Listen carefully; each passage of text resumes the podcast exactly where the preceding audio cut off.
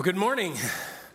It's great to see you guys. As we, before we dive into the message this morning on Labeled, we are going to take a quick pause um, here at Olive Branch. I wanted to let you guys know that uh, um, we've got something going on that we want to be talking about and show you guys what's going on over the next few months. Um, here at Olive Branch, we want to love, live, and share Christ wherever we go. That's been our basic um, mission statement now for the last year, and really pushing ourselves to live that out. We've asked you guys to connect with your neighbors, kind of build some friendships, to care about people, pray, pray with them, know what's what's going on in their lives. And some of you have gotten so far as you've invited them to church and you've been having just an awesome, successful time at that. Others of you, not so successful. You've had your cookies returned and things like that. We've heard that story.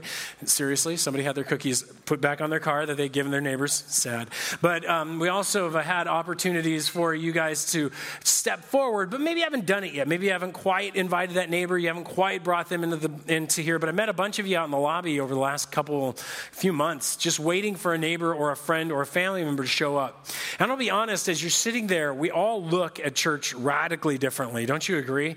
You start, when you have somebody who is not a Christian sitting next to you, and I yell, Amen, you're like, you know, there's kind of this um, concern about like, how are they going to take this? Is this, this how it's going to be? Um, there's an awareness that comes into our minds. One of those awarenesses that comes into mind is that we consistently receive that you guys are some of the most hospitable people.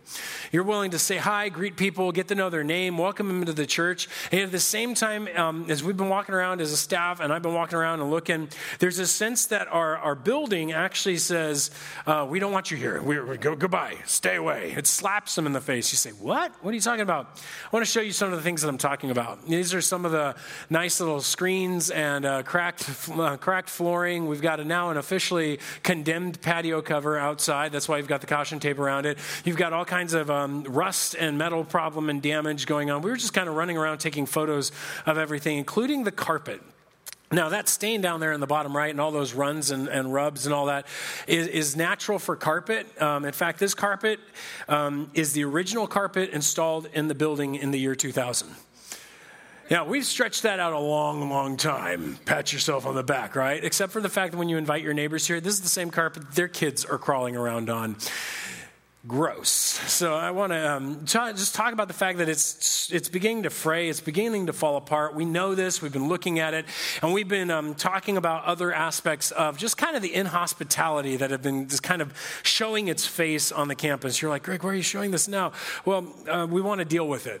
And one of those other inhospitality is what we we like to call our carnival courtyard. Um, when you we want to first of all thank you if you've ever been a part of our setup team, and some of you guys attend this service. We just want to say thank you for what you've been doing over the years, putting out that stuff. Can we just thank them? Because that is a lot of work. They get here about six in the morning on Sunday. Thank you guys for doing that. But one of the things we want to do is realize that, hey, you invite a friend or you come to church and we tell you about the big night out and we tell you about this opportunity over here to go to the James Project and this thing over here to do that. And you're sort of like, okay, where do I go to sign up for this stuff? And we go, oh, go to the app. That's what we say now, but you don't have an app. You don't, you haven't put that on your phone. You're not, you're not sure how to do that. So you're like, now where do I go? And we go, well, if you want to sign up for the big night out, you go on that side of the courtyard to the uh, marriage family thing. And if you want to go over here to find out where your kid went, you got to go to the info counter, which is now officially gone. Anybody notice the info counter is missing? If you stole that, we need to know where it went. I'm just kidding. We moved it out of the out of the lobby on purpose um, as part of what we're starting to do to kind of brush up the location. Um, and this runaround that we can get into where we're not sure where things are limits people from signing up. And so there's a couple of moves we're trying to do to reassess our hospitality and reassess our, our church. Notice that we've got the windows that used to be on the left over, over here on your right that are gone. They've been uh, sealed in. This is helping us save money on our um, air conditioning and not burn people in the process because if you ever touch those windows, you went to the hospital. And uh, Sometimes I'm joking, sometimes I'm not. And one of the other things about us is the lobby area is something we're trying to become less of a hallway where people just rush through and somewhere where you can stop. But also, that makes it difficult because we want people to hang out in the lobby, but let's be honest, it's been hot, and our courtyard is hot, and it's miserable out there. And so we've got some plans. One of them is our shade sails that we're looking at, and installing some shade sails out onto that front uh, that front courtyard, so that in the summer months we might actually hang out as a church and stick around a little longer instead of going like, This is miserable. I'm going home, which is a lot of what we end up voting to do. And we um, lose out on time of getting to know each other, of feeling like one church, because we're such in a move to get out of the heat. And we understand that. So we're trying to solve that solution, along with some other added ideas of adding some more seating areas, some other pieces like that. We're planning on reflooring, and we'd like to see the carpet redone and some of the flooring redone for the tiling out there. Catch us up on the, up, on the uh, image a little bit. And that, whoops, I'll get back to that in a second. And that has some other um, images around here that you can see if you want to look at some of our setup. Now, in addition to that, is taking all the runaround, we're, we're going to centralize everything to one thing called Connection Central. It'll be showing up here in the first week of October. And where it is, is a one stop. Basically, if you want to sign up or you want to find out where your kids went because they were you dropped them off one place and now they're in another location, you go to Connection Central. If you want to sign up for the big night out and for a men's event and for something else, all you got to do is go to Connection Central. They'll give you the information. They'll sign you up. We already have people training on this, and we already have people ready to go with, with uh, some, not iPads, just some tablets. That would be expensive. But tablets, uh, some tablets that work fine with our app. They sign you up. They get you up. They can help you get your own uh, app on your phone. All of this is just to focus us in, to give us a little bit more of a one stop and so you know where to go. In addition to that, for that hospitality, is that we also understand some of you guys have invited friends and neighbors, and it's been difficult to get them to Sunday morning because let's be honest, if, if you're not a Christian, Sunday morning is a very special time isn't it? Especially during football season. And uh, it's, an, it's that time of, of life where you stay home, you sleep in, you get as much sleep as you can because you were hanging out on Saturday night. And so we, we understand that. And in addition to that, there are quite a few of our family members who are starting to actually not be able to attend Sunday morning. Um, we have one family, uh, the Rios family, who has faithfully been serving on Wednesday nights in our youth ministry for years, two years by now. And it's because he can't make it on Sunday mornings. He can't go to church with his family, so he chooses to serve somewhere. That's a dedicated person, first of all. I love John for that. But at the same, but at the same time, there are people like Mandy who runs our school, and she her husband works on Sunday morning and she comes by herself. She's effectively a single mom on Sunday morning with all of her little kids. And we've had other families that have had that same situation chosen go elsewhere because they don't have a place to go. And that's why that next slide is so important. It's a Saturday night evening service. We're planning on opening this up November 1st for your friends and for those of you who are not able to make a Sunday morning. We're excited about this particular thing. Um, I'm a. I'm looking forward to giving you guys an opportunity. In fact, uh, some of you guys have, how many guys ever have had to leave due to a sports engagement? Ever had to like rush the first service, get out of here, and don't be embarrassed. I'm not going to like ream you for it. Oh, how dare you? You know, we get that. And here's the reason why. Many of you do sports, you tell, you've, you've told me over the years because, hey, we want to evangelize to our friends. The problem is those people are dedicated to sports. Where do they go? How do you get them to a Sunday morning when they, they got to rush their kid to a sports field? They're going to be early at that. The team mom. They got to set up the banner, make sure the drinks are there, or run the snack bar, whatever that is. Saturdays offers you not another opportunity to connect with those sports families to give them a place to come to for church. And we want to invite our neighbors to this kind of event. Now, all is said, all this combination of information and things is, is a big deal because um, it requires about three things. Um, first of all, is that we, we would pray over these. We really need you guys to be praying over the over these various things, the service, because there's needs for ministry, there's needs for uh, opportunity for people to come in, but there's also needs financially for all the other pieces that are going on around here. So we want to invite you guys to consider that. A second is to consider maybe you'd be willing to give into our um, our uh, building fund towards the carpet and towards these kind of things. Unless you like it and you want to crawl around on the carpet and that's cool with you, okay. Um, unless you want to help us out, we we are looking to fix some of these things. Here's the beauty of of what giving can do and what prayer can do.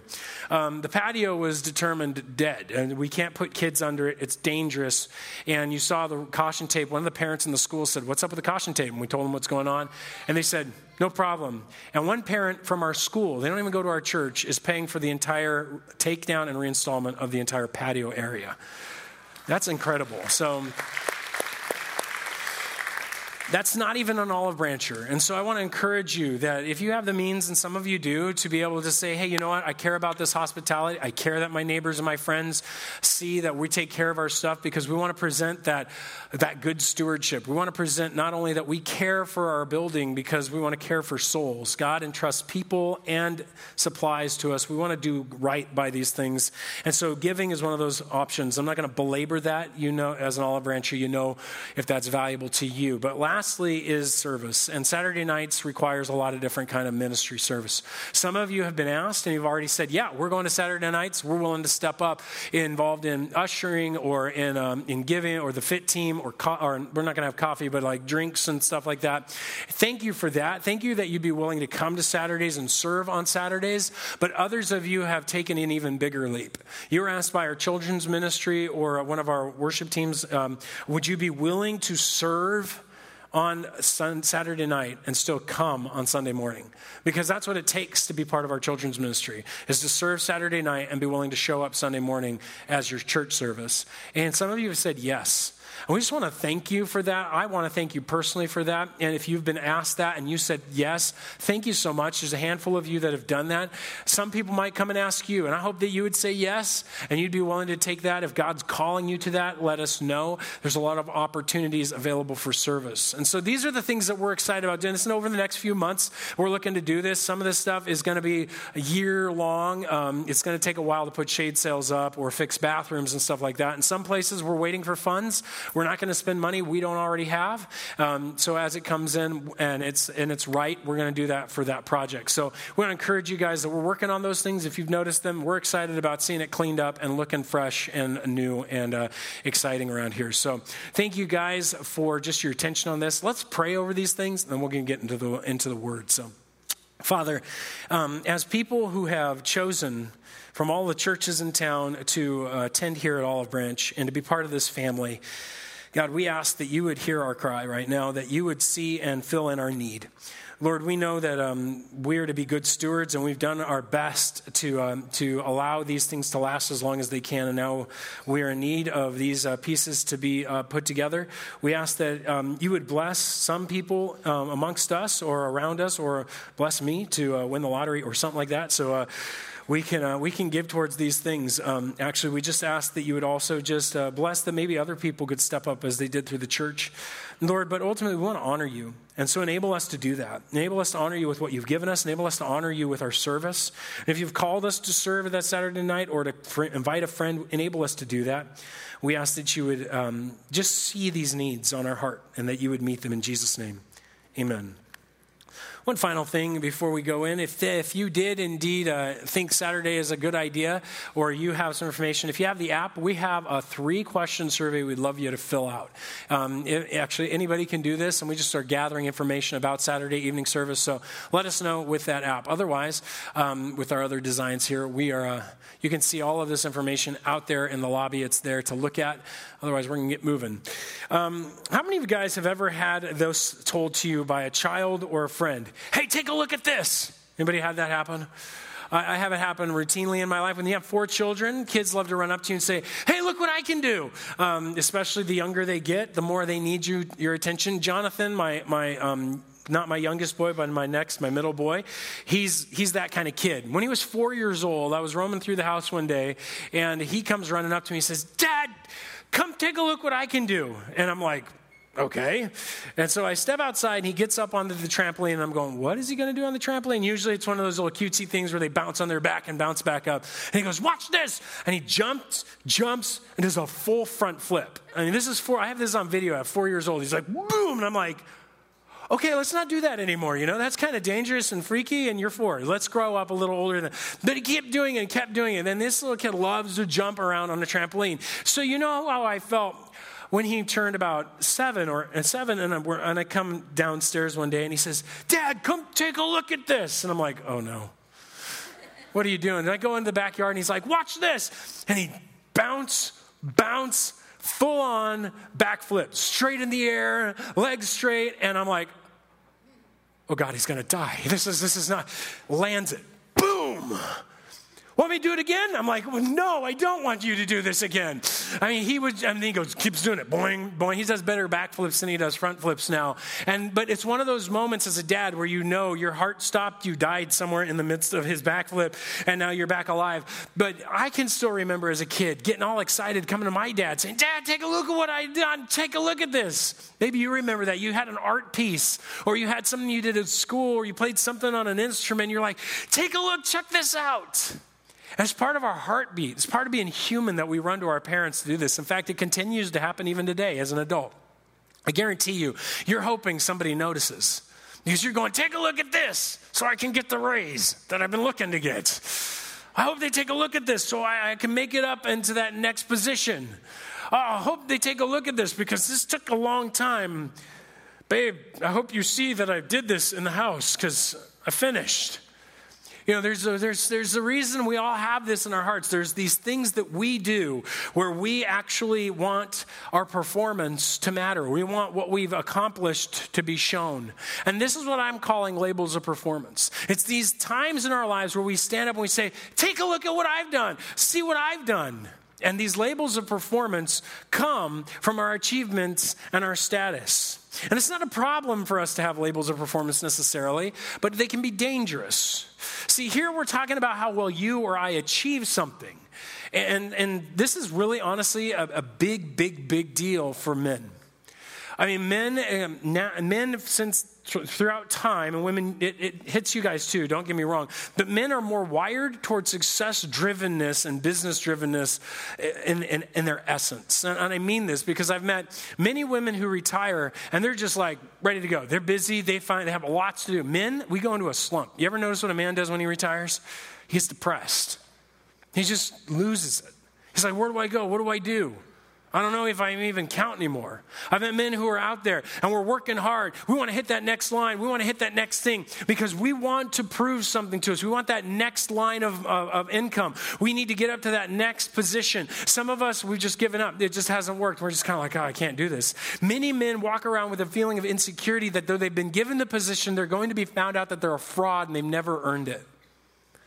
And in fact, the biggest proof that men are about accomplishing things and showing that we are competent and capable of doing this is because anytime, ladies, you tell us something, we want to fix it. We're not here to listen.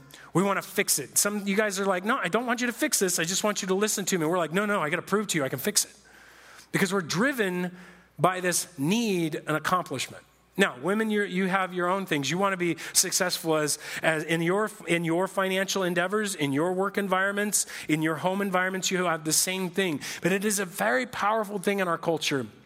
So much so that when you meet somebody, it is invariably, if you're a middle class person or an upper class person, to walk up to somebody, shake their hand, and say, Hi, I'm so and so. Hi, I'm so and so. So, what do you do for a living? You ever notice that's our lead question a lot of times? And it's because we value people by what their utility and their thing is that they do in our society. In the ancient world, you didn't walk up and say, "Hey, how you doing? What do you do for a living?" You walked up to somebody and said, "Hi, I'm so and so. Hey, who's your daddy?" That was your first question. Who's your dad? Where'd you come from? Where do you live? Where are you staying? These were questions you asked because those were more about who a person was. What's your lineage and where do you live? Told you a lot more about a person than, hey, what do you do for a living? Because most of the time you got an answer, I go out back in my house and I dig in the ground and make sure the plants come up. That's, that's what you did in the ancient world. But nowadays, with so many jobs and so many things, we focus in on this idea of what do we do for a living? Your utility is your value. Your standard of living is important. The term standard of living has been invented, and it means how much money do you make and how comfortable are you? So much so, this is so deeply ingrained that, in, that even in the Western world, that in Iceland and the United in Iceland today, they've done this as they say, perfectly. For us in the United States, we're fighting to not do this, and that is to abort children who have Down syndrome or mental ailments because we don't think their standard of living will be good. It will ruin my standard of living. And children of, who, are, who are going to be born with different mental disorders and problems going, or actually genetic disorders and problems are being aborted, number one, because of their utility. In fact, the argument in abortion has turned now into the argument of do we want them or not? That is a question of utility. That is a question of value. And we live in a value of performance labels that drive us and push us. But we're not different. We're not different from the ancient world. It was, there was places you would find this too. In fact, in the book of Philippians, we find it um, writ large. And in the book of Philippians, chapter 3, if you want to go there, you, we'll, we'll, reference back this, uh, in this in this message. But what I want you guys to hear is that, God, that it wasn't unknown. Philippi was a town in which many military men retired. It's basically the San Diego of the ancient world. If you were involved in the military, you, lived in one town, San Diego is a great place to retire. These men would work their lives working for the Roman world. And the Roman world for the army was the only way to get out of poverty. If you were a poor man, you went into the, Ro- if you could, you got into the Roman army because then you were promised land and you were promised a paycheck for the rest of your life. And so you went into the military to try to succeed and rise up the ranks as best as you could in the Roman army. And many of those who had succeeded landed in Philippi when they retired. Centurions and generals lived their lives out in Philippi. And so when Paul meets these men who are coming to faith and he's talking to them about this world of success and drive, drivenness, there was a group of teachers who had risen up and said, You want to be right with God? Be successful with God. You want to be right with God, make sure you read your Bible and you go to church on Sunday and you make sure that you've done all your appropriate washings and make sure you're a good little Christian boy or a good little Christian girl, and then you're right with Jesus. And Paul goes, Excuse me? That's not the gospel. As much as the world wants to say that's what we claim, that's not what the Bible says. And so he says to them right at the beginning, Oh, you want to hear about confidence. You want to hear about the ability to succeed. You want to hear about the labels of performance. Let me tell you some. Beginning right here in verse 4, he says, Though I myself have reason for confidence in the flesh, also, if anyone else thinks he has a reason for confidence in the flesh, I have more circumcised on the eighth day, of the people of Israel, the tribe of Benjamin, a Hebrew of Hebrews, as to the law, a Pharisee, as to zeal, a persecutor of the church, and as to righteousness under the law, blameless. Notice when he starts with his status, he says, Look, I was circumcised on the eighth day, not something he could accomplish, but it was done for him. And then goes on. I was born of the, the, people of Israel. I was the tribe of Benjamin. Hey, we had the first king Saul. It's a pretty prestigious group of people to be a part of. And he says, I was a Hebrew of Hebrews, meaning he was raised with the Hebrew language. He, he spoke Hebrew, he didn't speak Aramaic, and so he was a Hebrew of the Hebrews. As to the law, his accomplishments, he was a Pharisee, one of the strictest sects. As to zeal, as to his passion, he persecuted the church. He was so willing to do something about his faith. And as to righteousness, meaning all the right standings with God according to the law of, of the Jewish religion, he was blameless. He had accomplished everything you could set out to accomplish. He had the status that you could have status. And so he was saying, You want to talk about this? Here it is. I have it all. I have all the labels of accomplishment. I'm a CEO. I make three, four figures, whatever figures you want, whatever is big for you. I've got, look at me, I've got this family and my marriage is intact and I'm successful. My kids are successful, therefore I'm successful. You name it, you paint the way that it falls into our laps. This is what's going on. Now, he calls it confidence in the flesh. I'm confident in what I can accomplish. I'm confident in what I can do. I call it a label of performance. And both of these are dangerous. And here's why the value of a performance label is set by the audience you're performing for. Your value of how good you are and how good you can do and how talented you are and how great your talent is is set by the audience that you perform for. There are people out there, they perform for an audience of one themselves. It's all about who they are, what they do, and how great they are, and what they can accomplish. We often call these people narcissists because everything that they do is about them, and they could never do any wrong. In fact, check me out. Look how amazing I am. Look what I did. Ha ha ha. And a narcissist is a dangerous person because they're not inwardly able to assess who they are, but they are out for every accomplishment and ability because they're just proving to themselves how good they are. Most everybody else on earth is probably not performing for themselves. You're probably performing for other people. Starts off with performing for our parents. Maybe your parents were like, You got to get the A, and you're like, I got the A, and they're like, Great job. Or you didn't get the A, and you're like, I'm going to prove them I can. Or maybe you're at your workplace and there's this one group of people, somebody out there that you think gives you value If they would just acknowledge what I did, then, then I would be somebody. If that group would acknowledge it, I would get that raise. If that group would just see that I'm a good, I'm good at what I'm doing. If more people would just come to my church, that's the that's my that's the pastor version. Honestly, if people would just give more, if I said we could do that, I would be then I would be somebody. That's a performance label. And a performance label is, is it shows up in all kinds of areas. It shows up if, if my kids would just walk with the Lord, then I would be a good Christian parent. And so what we need to see is that these labels are set by the audience that we're asking to give us value from. And what we're doing wrong is we're putting the value in the wrong location. We assume that if I just do stuff, then I'm a valuable person. I'm a utilized person. I'm good for society. But the problem is, that's not how it works. You're already valuable. See, in Genesis chapter 1, verse 27 and 28, God said you're made in his image. That he created a male and female, and he blessed them, and he said to them, Be fruitful, multiply, fill the earth, and subdue it. And he's telling them, Listen, here's what you're here's what you are. You're made in my image, you're innately valuable. If you have little brain activity and you're sitting in a bed, you're still in his image. If you don't have the ability to move your arms and legs because you've been a quadriplegic, you're still made in his image. You're still infinitely valuable. You are still as valuable as that CEO at a grand, huge company that's doing all kinds of stuff in the world. Your value is not determined on your success, your attainments, or your prowess. It's valued on the fact that you're made in God's image. And you still have things that God has for you to do. No matter what state you're in, God desires that He would see that you are not who you, what you do. You are not what you succeeded at.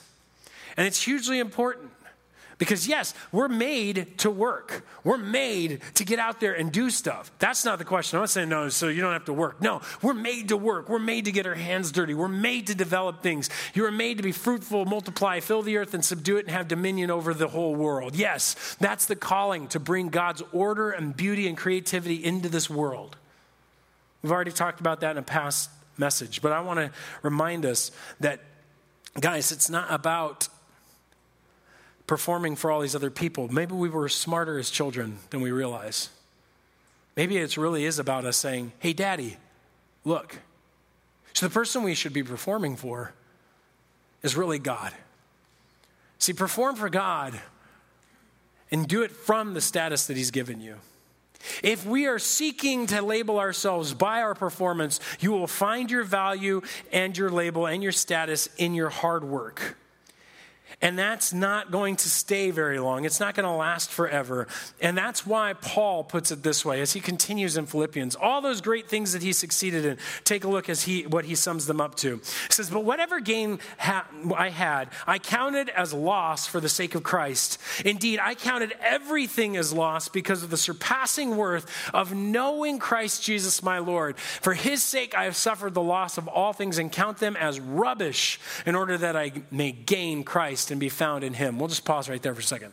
Do you see what he's saying here? Saying all this confidence in the flesh, all this stuff that I've attained from my performance, all these things that I'm trying to get from being somebody. You know what I consider those?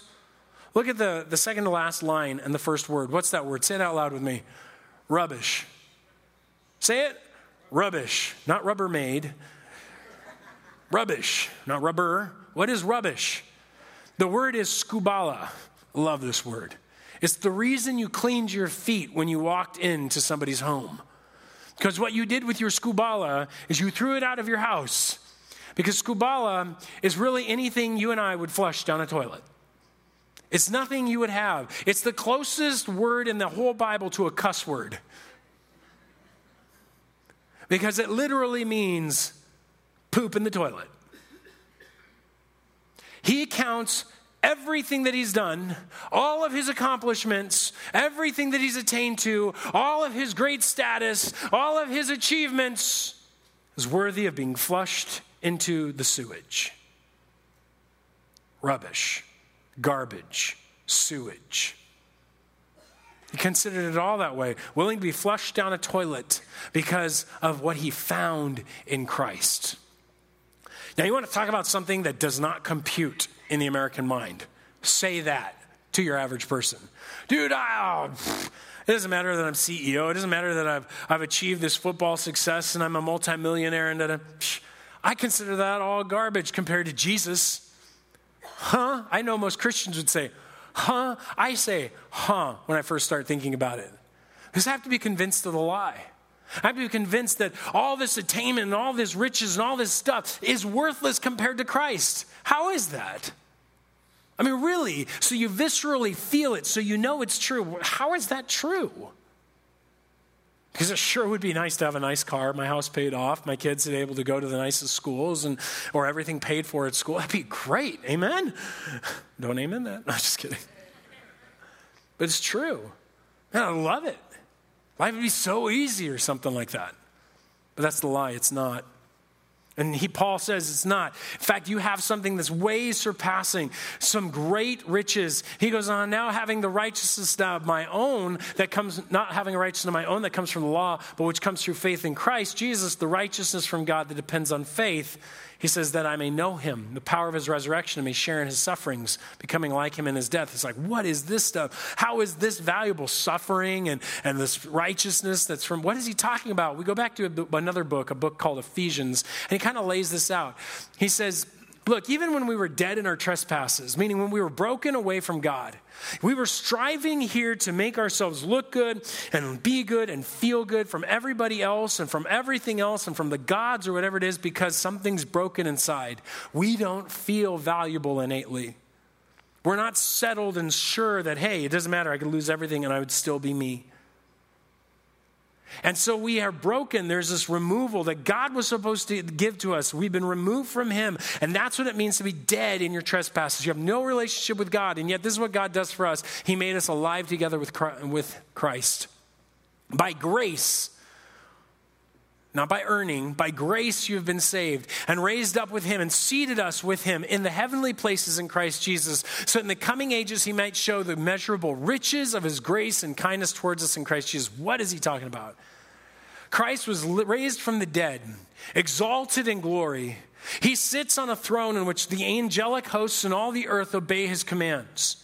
And he says, You and I are seated with him.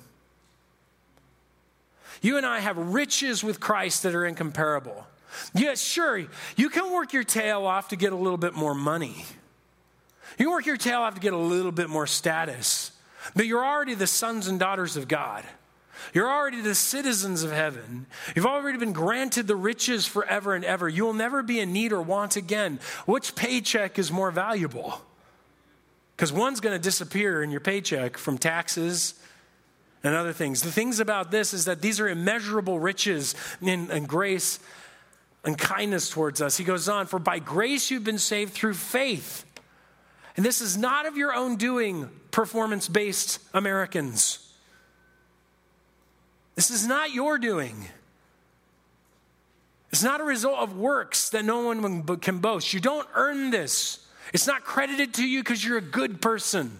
You may be a good person. God bless you. Keep being a good person, but it doesn't make you right with God. Be the best moral person in this place. You could look at me and say, You're a disgusting human being, and you'd be right. And you would still need Jesus too. Because it's about the gift, it's not about the goodness of the person. You'd be the rotten, nasty human being in this room hiding sins that you'd never want found out. And Jesus still gives you the same gift. It's the gift of life, of a mended relationship with Him. Why? So that no one can boast. We're his, and for we are his workmanship. When you receive that, check this out. You're his workmanship created in Christ Jesus for good works, which God prepared beforehand that we would walk in them. These good works are not about making more money. He didn't say, Hey, I've saved you so you can have a better status, make more money, be more comfortable. That's a health, wealth, gospel presentation. That is not what God means. What he tells you is that no, what I'm making you is to become a great person who walks on this earth and does great sacrificial things. The heroes of the ages, people that we look at and we go, How in the world did they do that? Though they were not perfect, they did amazing things because they were willing to sacrifice and love others. And you can go, that's why church history is important. You can go back and look at all these great saints who are men and women willing to sacrifice their lives For the sake of the gospel, to love other people, they ran toward the disease and not away from it.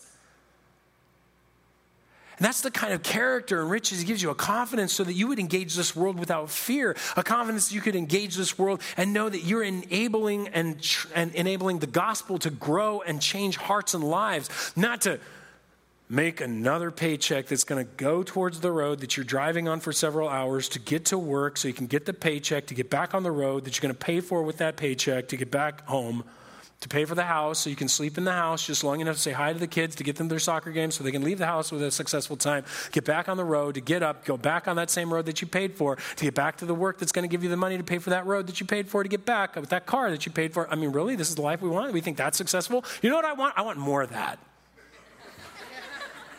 Because that's attainment. Because then I just want the jet that flies me to work that I have to pay for, that is, the, really? That's the lie. Or you can have eternity set with God and what your righteousness and your character is set that's transforming you today, that's developing who you are now. And His presence is with you to secure you through danger and horror and can never be stolen from you. Though all of this could be taking you from one car accident, one bit of cancer, one, one stroke. You are one accident, one mess, one firing away from a failure and absolutely zero value in the eyes of our society. Which is worth more? And I think that which is permanent is far more worthy than that which is temporary. And that's why Paul says, when I examine what the cross has done, when I examine what I've been given in Christ, what I receive is far greater than something that's worthy of being flushed down the toilet. I'm not going to stand on these things. I'm not going to label myself by my performance. I'm going to go after something greater. God's given me good works that I should walk in them. In fact, He has given me something more. He's given me the will to do it, and He, he enjoys it. Notice this down at the bottom of this. It says all these things. He goes, we, Therefore, my beloved, as you have been always, you've always obeyed, so now not only in my presence, but much more in my absence, Paul's gone from Philippi, saying, Now work out your salvation with fear and trembling. Let it come out of you. You've been saved, now let it out. It's not, I'm saved, sit on the bus and wait for Jesus, or the, the bench and wait for Jesus to show up with the holy bus so we can go home. No, that's not Christianity. It is, Work it out. Let it out with fear and trembling, for it is God who works in you both to will and to work for his good pleasure. I can't do it. I just don't have the, I just don't want to do it. I don't have the will to do it. Then he'll give you the will to do it. He wills it and he works it. He puts the desire, the motivation, and the drive and the ability in you to do the works that he's planned for you. Guys, he has not saved you to simply make nothing of you. He has saved you to make you into someone who can make much of him him by being a person who does great things in this world for his name. He'll will it in you. He'll motivate it in you. He'll put it in you. And so when you start to see this, God wants something from us. He wants us to do what? Good works. Whoa, whoa, Greg. Hold on a second here. Did you just say God wants us to do good works? No, no, no. Time out. That's legalism, Greg. You can't tell us we were supposed to do good works, you know, obey commandments. That's, that's legalism. We, that's not how this works. No, actually, legalism is what we're talking about. If you're going to run for your value, that God would love you and hold you, and you got to be a good person and perfect and straight laced, that's legalism. What I'm talking about is living your faith out. What I'm talking about is letting it explode out of you. That you've already been changed, you've already been valued, you've already been shaped by God, and now it's time to let it go. You see, this we know is the, we, if, by this we know that we love the children of God. When we love God and obey his commandments. For this is the love of God, that we keep his commandments, and his commandments are not burdensome. See, it's not legalism to obey God, it's love. It's legalism to try to earn God's love by being good. You're already loved. You're beloved, a child of God, a citizen of heaven, an ambassador on earth. You've already been given eternity. You have been saved from your sins. You're a saint, not a sinner. You have been sanctified. All of this is yours. And what do we do with it? We can it and we sit on the can. No. No, that's why you'd be shocked how many times Paul presses us and how many times the New Testament presses you to get moving in your good works, to start living out this life. In fact, what I want to say is we need to be have com, com, we need to compete fervently to love and honor to different people. Check this out. You say compete, Romans chapter 12. Love one another with brotherly affection. No, we got that one. Our culture knows this one. Outdo one another in showing honor. Outdo? That means compete. I'm going to honor you. Not before you not before I honor him. Oh yeah, I'm going to honor him first. You're like racing to honor people. This looks really strange. But we are chasing down. We're going to outdo each other. No, I honored him with this. Well, I'm going to honor him with this. Well, I'm going to honor him with that. I'm going to give honor away. I'm going to respect people more than you respect people. Oh yeah, well, you know what Paul's getting at here? He's tapping into something. He's tapping into something inside humanity. I am a competitive person. Any competitive people in here? You're not as competitive as me. Well, maybe my daughter is, but you're not as competitive. I love that. So, non competitive people, you're not going to like the rest of this message. Because this is competitive. You ought to be competing. You know why men are being sucked away by video games in this world? Because it gives them something to attain to. I got to a new level. I got to new stuff. I found a new exploratory place. I got to discover this new creature. Check out what I did over here, exploring an amazing, ah! And we love it. What happened to, I bet I can't evangelize my neighborhood before you, and I'll put $1,000 on the table to make it happen. Dude, we'd be like, yeah, but we go, no, no, no, that's profane. You can't do that with God's stuff. That's wrong. I agree. I'm not encouraging you to put money down. Why not compete though? Why not push each other? If you're supposed to outdo one another in, in showing honor, why not being able to outdo one another in, in loving the Lord? Oh, I can't outdo you in the prayer closet? Oh, that's going to lead to pride. Not if we know it's not about really doing that, but pushing each other forward. That's his point. Press each other, move each other on. Notice how he continues. Don't be slothful in zeal, be fervent in spirit, serve the Lord. Don't be slothful in zeal. Well, I get to worship when I feel like it.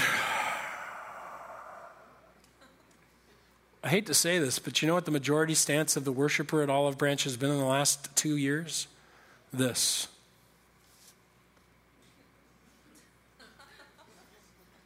I don't know a time where you're supposed to be more zealous than when you're supposed to be worshiping the God who saved you from hell or gave you everything that you'll ever have for godliness and life, who sets his presence inside you and calls you his temple, who made you his child, who loves you with every ounce of his being because you are valuable to him, and we are slothful to be zealous for God.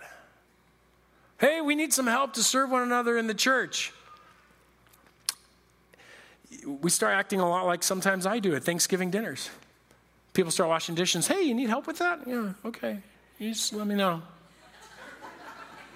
That's called slothful zeal. We go like, hey, we need some help on a certain service or this or that. We go, yeah, yeah, you need help with that? Okay, yeah. Hmm. Oh, it looks like somebody got that. Okay, cool, no problem.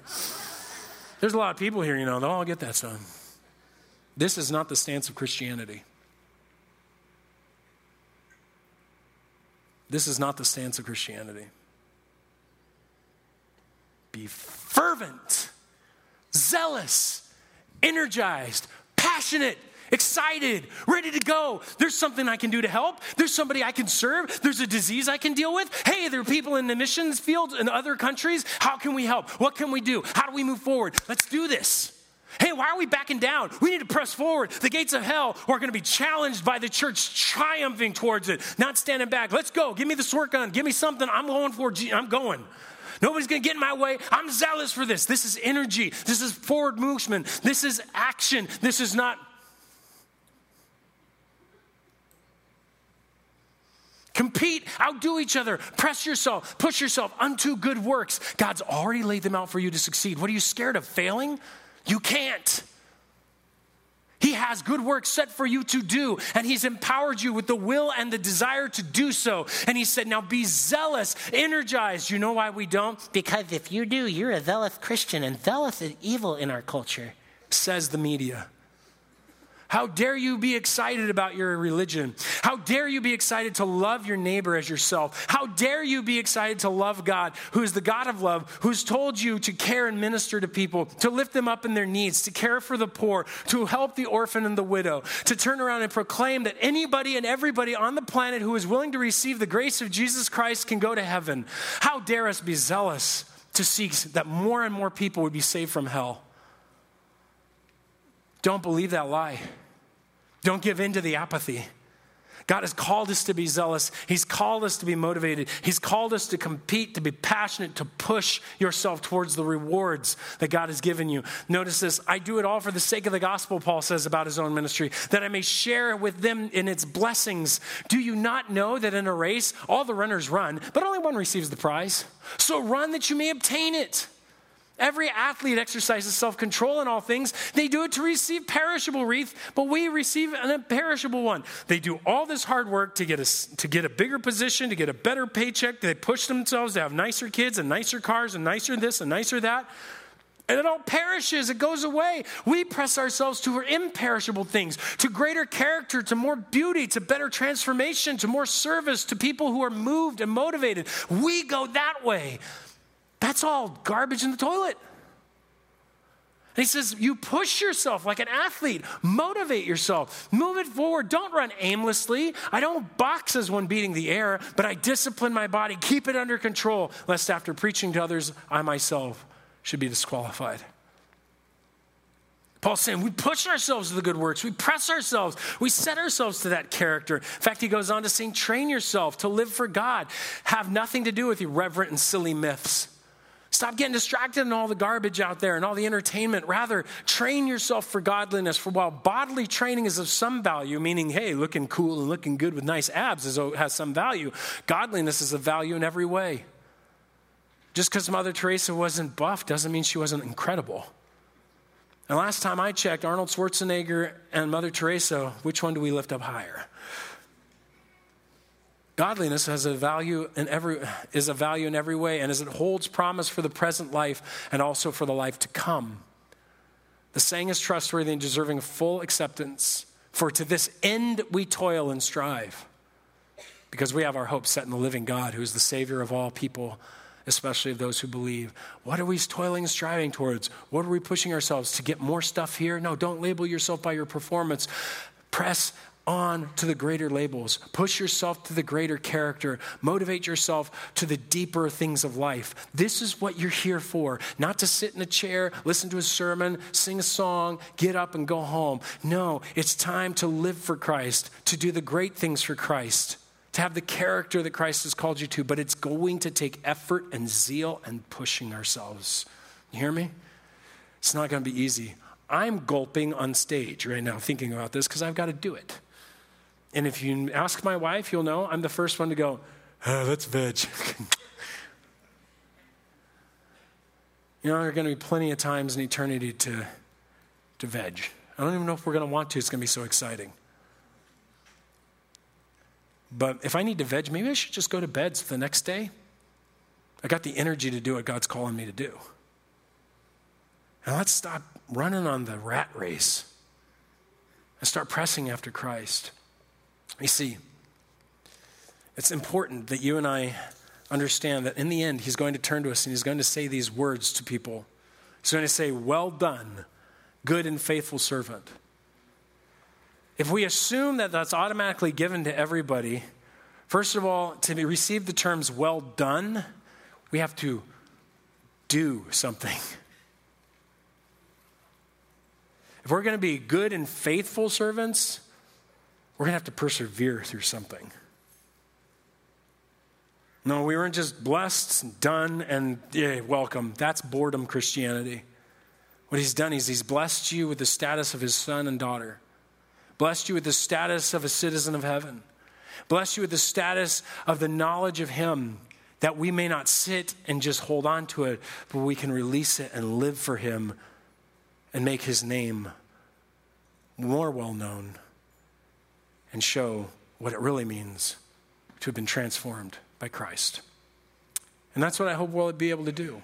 Let's be labeled by those labels of eternity and not by these labels of performance. Hey, the labels you wear shape the life that you live. So let's wear the right ones. Let's pray. God, we uh, do. We just lay ourselves before you.